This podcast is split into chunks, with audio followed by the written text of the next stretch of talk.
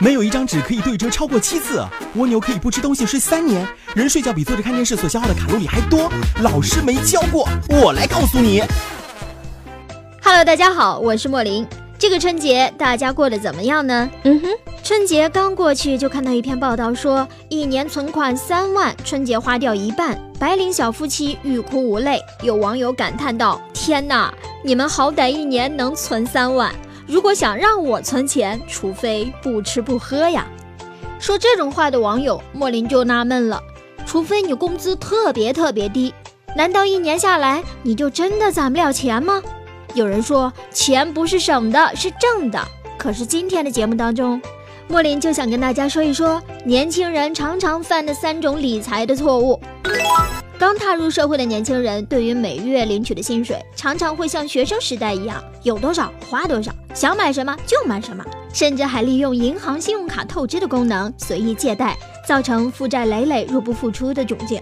事实上，年轻人越早开始储蓄投资，就越容易提早帮助自己累积资产，还可以采取定期定额的强迫投资法，只有这样才能够有效的提高财富。同时，在生活当中应该避免理财时常常犯的三个错误。第一，崇拜名牌。名牌产品虽然很有吸引力，但往往售价不菲，需要付出比一般商品要高很多的金钱才可以享受。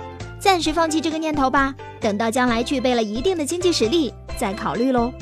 第二，高息贷款买车。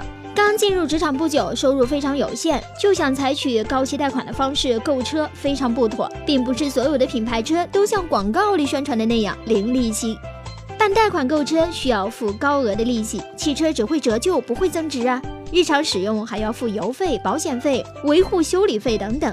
在没有一定的经济实力的环境之下，贷款买车和养车，从理财角度衡量，实在是很不聪明。再说了，我们小小的城市现在车多了，人多了，到哪都是堵。莫林还是觉得，如果可以，建议年轻朋友选择绿色交通工具，绿色出行，乘坐公交车或者骑小绿。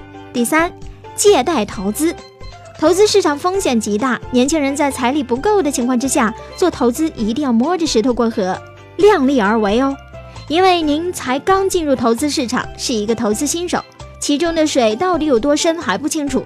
投资当中很可能让您还没有赚钱就先赔钱了，借钱投资可能会使您跌入深渊不能自拔。所以在这里提醒大家，一定要牢记，借贷是投资当中的大忌，不碰为妙哦。节目最后，莫林想提醒所有的好朋友们，如果说您的经济状况不怎么好。花钱的时候一定要想一想，是不是花在了刀刃上，或者这些东西有没有必要买。当然，投资的时候也一定要谨慎哦。嗯哼，好了，今天的节目就到这里。录音莫林，制作莫林，感谢收听，下个时段我们再见。